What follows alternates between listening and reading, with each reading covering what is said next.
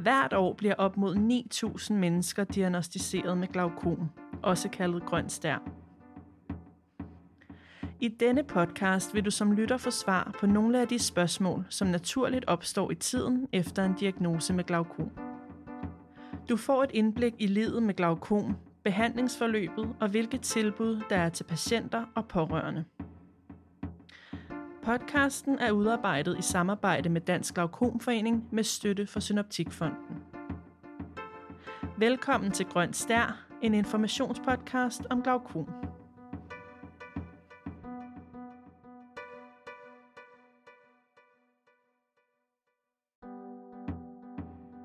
I Danmark eksisterer der en lang række tilbud og fællesskaber for glaukompatienter. I denne episode vil du blive introduceret for nogle af dem. Et af de steder, du som glaukompatient kan finde nyttig viden, er hos Øjenforeningen, der bredt varetager øjenpatienters interesser. Direktør i Øjenforeningen, Marijke Vittruo, forklarer her, hvad Øjenforeningen er. Øjenforeningen er jo mere end 40 år gammel forening, som blev stiftet for at få sat synet på dagsordenen, så at sige. Det vi bruger rigtig meget tid på, det er formidling, og så er det forskningsstøtte, og så er det for at fremme fælles interesser for øjenpatienter. Så vi går jo på tværs af alle diagnoser, der er inden for øjenområdet, ikke kun for grøn stær eller glaukom, som det jo også bliver kaldt, men for alle øjensygdomme. Og der er jo nogle ting, der er ens for patienterne, og der er nogle ting, der er forskellige. Fordi den synsudfordring, man har med glaukom, er lidt forskellig fra den synsudfordring, man har, hvis man har den sygdom, der hedder AMD, som også er meget udbredt. Og det er så igen også forskelligt fra grå stær. Men vi laver rigtig meget formidling.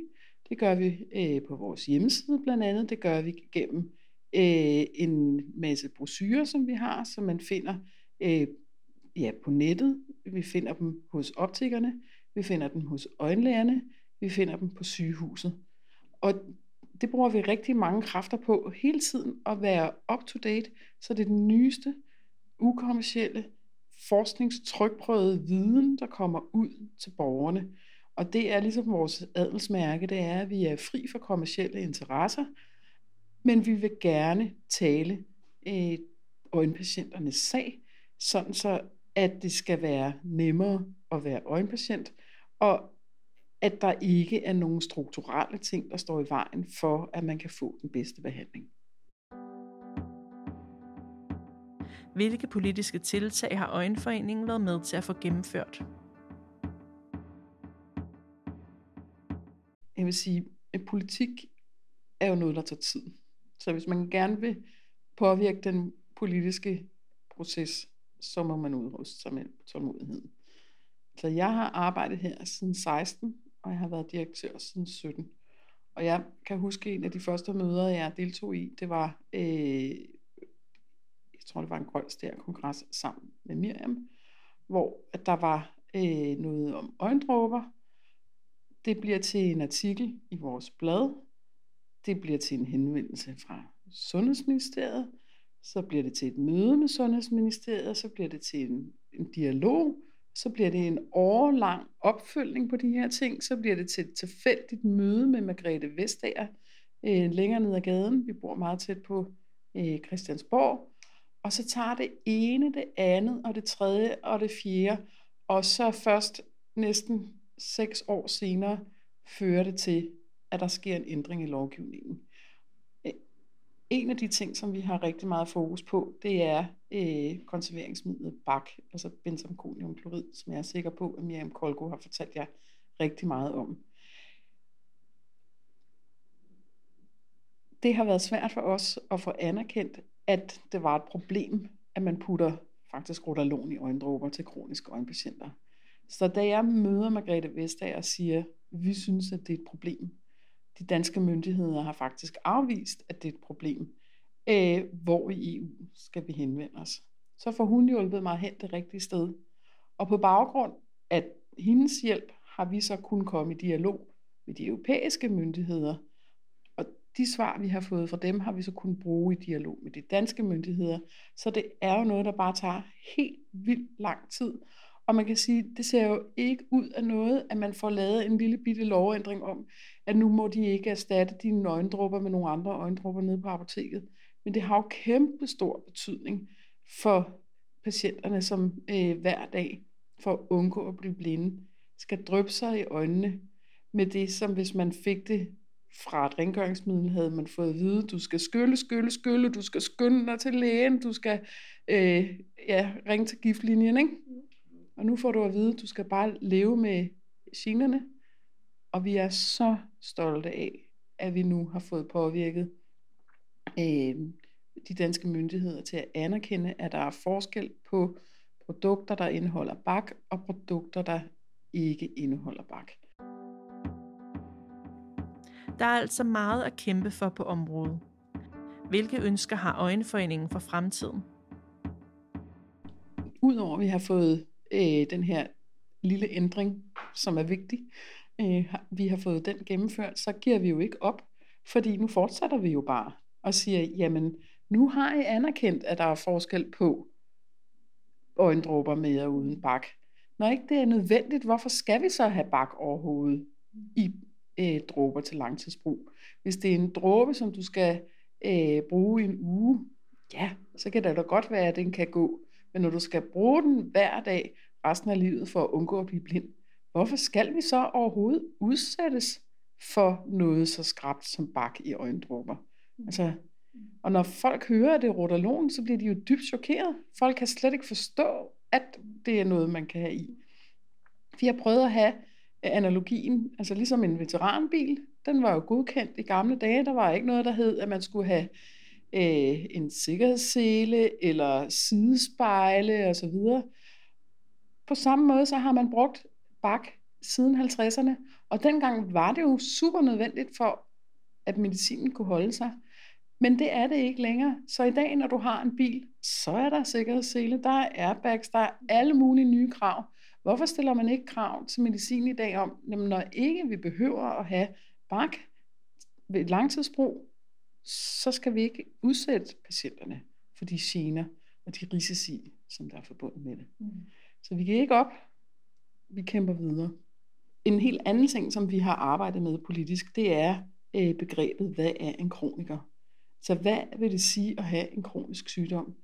Alle inden for administration tænker straks diabetes, KOL, og det er ligesom det, der bliver ageret ud fra. Men det er også en kronisk sygdom at have grøn stær eller AMD.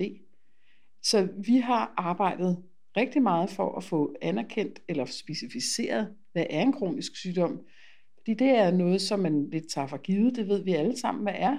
Men man har faktisk aldrig gjort sig den ulejlighed, at man har beskrevet, hvad er det egentlig? Hvordan definerer vi en kronisk sygdom?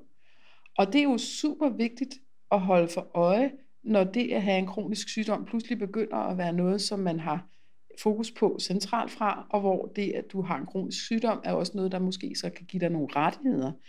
Nu er der noget lovarbejde, der er gået i gang. Man har noget, der hedder forebyggelsestilbud til borgere med kronisk sygdom. Det er i høring lige netop nu her, som vi taler sammen. Vi ved jo ikke præcis, hvad det er, der kommer igennem, men det kan godt være, at fordi at vi har presset på for at kigge på selve begrebet, hvad er en kroniker, at det så gør, at grøn stær-patienter og andre øjenpatienter kan komme til en samtale, og som kan afklare, altså det, der hedder en afklarende samtale i kommunen, hvad er det, der skal til, for at jeg kan være bedre selvhjulpen. Og det er jo super vigtigt, at man går ind tidligt i den der lovgivningsfase, og det er noget, der tager rigtig meget tid, og som kræver en stor indsats, og som også kræver, at man er meget tålmodig. Udover at støtte op om arbejdet med at forbedre øjenpatienters vilkår, hvad får man så som medlem af Øjenforeningen? Hvis man er medlem hos Øjenforeningen, så får man jo det medlemsblad, som udkommer 4 gange om året, og så har man mulighed for at tale med en øjenlæge eller en anden synsfaglig, og det er som regel inden for en uge, at man så vil kunne få en opringning. Det er ikke en samtale, der kan erstatte en konsultation hos en øjenlæge, men det er en samtale, som muligvis kan gøre en klogere på, hvor det er, man står. Og det er også en, hvor der måske er lidt mere tid til at få forklaret, hvad var det egentlig, øjenlægen sagde til mig. Det kan godt være meget chokerende at få en dårlig nyhed hos øjenlægen, og så kan man lige have behov for at komme med nogle uddybende spørgsmål, og det kan være svært at få tid hos øjenlægen, og så har vi den service, at man kan tale med en herindefra. Et personligt medlemskab koster 200 kroner om året, mens et husstandsmedlemskab koster 300 kroner om året. Udover Øjenforeningen findes der også en forening, der specifikt er rettet mod glaukompatienter, Dansk Glaukom Forening. Dansk Glaukom Forening er altså en lille, men meget målrettet patientforening. Hvad består deres arbejde i? Formand for foreningen, Linda Leifing Nielsen, fortæller. Jamen altså, vi holder jo nu har vi kaldt det stambordsmøder, de der møder, vi har holdt for medlemmer og pårørende, og vi har også forsøgt gennem medierne at invitere andre med glaukom ind til vores møder. Så det er jo ikke nødvendigvis medlemmer, at vi har haft ind til møderne, men fremover der vil vi til at kalde det netværksmøder, fordi det kan jo godt være, at folk de synes, at det der med netværk, det lyder lidt bedre, fordi så får man måske fornemmelsen af, at det er folk med samme sygdom, der mødes. Og til at starte med, der var vores mening med møderne faktisk, at man skulle mødes over en kop kaffe og sidde og sludre lidt om de der fælles udfordringer. Nu kalder jeg det udfordringer, ikke problemer, men udfordringer, at vi har som øjenpatient, fordi det har vi, og man får mange efterhånden også, jo flere år man har sygdommen. Så det har faktisk været med til at lave de møder i 5 år nu. Men altså efterhånden, så vil folk også gerne have en foredragsholder ud til sådan nogen, og det vil de jo gerne have en øjenlæge ud, eller en optiker, eller en eller anden, der kan vise noget med hjælpemidler for eksempel. Så der bliver større og større udfordringer med at finde nogen, der kan bruge deres tid på det, fordi det er jo mange gange, vi holder møder i dagtimerne af hensyn til dem, der er dårlige til at se, og mange af os bryder sig heller ikke om at komme ud om aftenen i mørke. Så derfor så er det kan godt være lidt svært at få øjenlæger ud, fordi så skal de jo bruge deres arbejdstid faktisk en par timer, at de skal rykke ud af kalenderen for at komme ud til os. Men vi har været så heldige, at det er der nogen, der har gjort. Og lige sådan, de er også meget flinke fra kommunikationscentrene til at komme ud og vise, hvad hjælpemidler, at vi kan få lupe og ja, men altså dem, der er rigtig dårlige til at se, kan jo få sådan en stor skærm, hvor de kan lægge noget ind under det, så man kan læse. Og jamen, der er utallige muligheder, men dem kender man jo ikke, når man ikke har hørt om dem før. Så på den måde kommer vi ud, og så udgiver vi jo så også til medlemmer, udgiver vi jo så et medlemsblad 2-3 gange om året.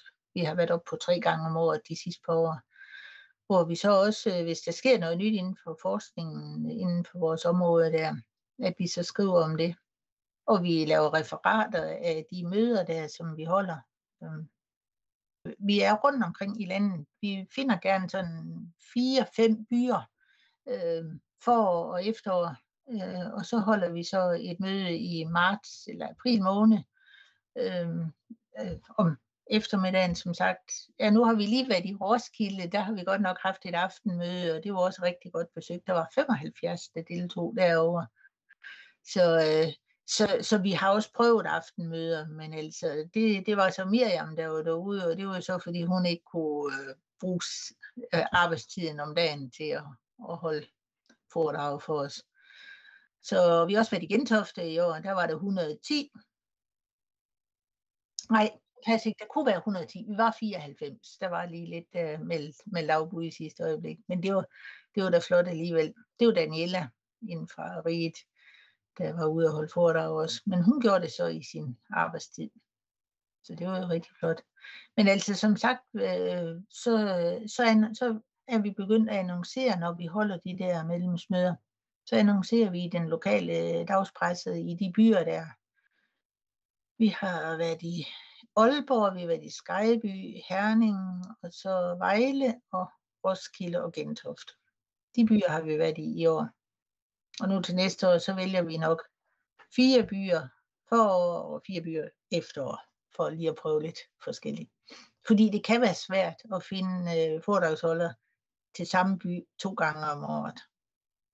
Og så kan vi også brede os lidt mere ud over hele landet.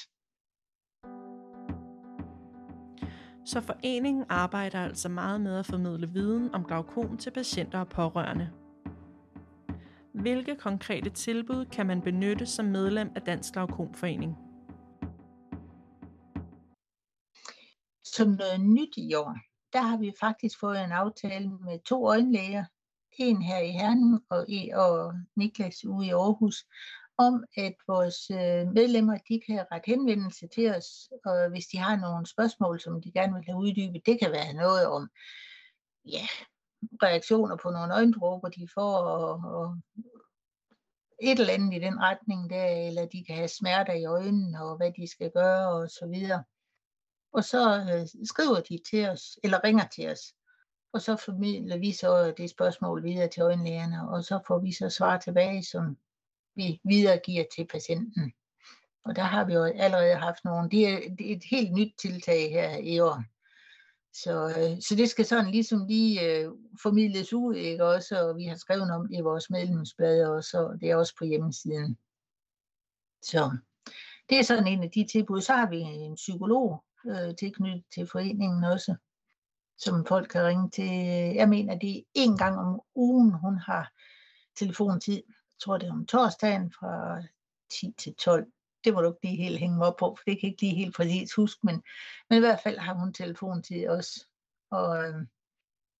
Og så kan de jo skrive til os lige så meget, de vil, og ringe til os også. Vi har også en foreningstelefon, hvor vi har telefontid 2 gange om ugen. Det er mandag og onsdag fra 4:30 til 5:30. Og det bliver også benyttet, ja. Det koster 150 kroner om året. Så jeg tror, vi ligger sådan lidt nede i den lave ende i forhold til mange andre patientforeninger. Men det har vi i hvert fald vedtaget, at det fortsætter vi med foreløbig. Selvom der er mange, de stiger lidt i kontingent, har vi hørt sådan rundt omkring. Men foreløbig holder vi fast i 150 kroner. Så det skulle jo være overkommeligt i hvert fald. Og der var en mor, der skrev også, jeg tror endda hun ringede, at hendes datter havde gået til kontrol jævnligt i mange år. Så kom coronatiden jo, og der blev folk jo ikke rigtig indkaldt til noget, vel. Og så kontaktede hun selv øjenlægen bagefter, og så blev det så sagt, at hun behøvede ikke få en tid inden om 5 år. Moren, hun var dybt chokeret over det, og det var så fordi, at de havde så travlt efter coronatiden jo, fordi så skulle de jo så indhente meget af det der. Det er fuldstændig vildt. Mit råd til hende var også, at vi er nødt til at lægge pres på dem og så sige, det duer ikke det der. I episodenoterne kan du finde henvisninger til foreningernes hjemmesider. Du har lyttet til Grøn Stær, en informationspodcast om glaukom. Podcasten er udarbejdet i samarbejde med Dansk Glaukom Forening med støtte fra Synoptikfonden. Vil du vide mere om glaukom, kan du finde links i noterne til episoden. Tak fordi du lyttede med.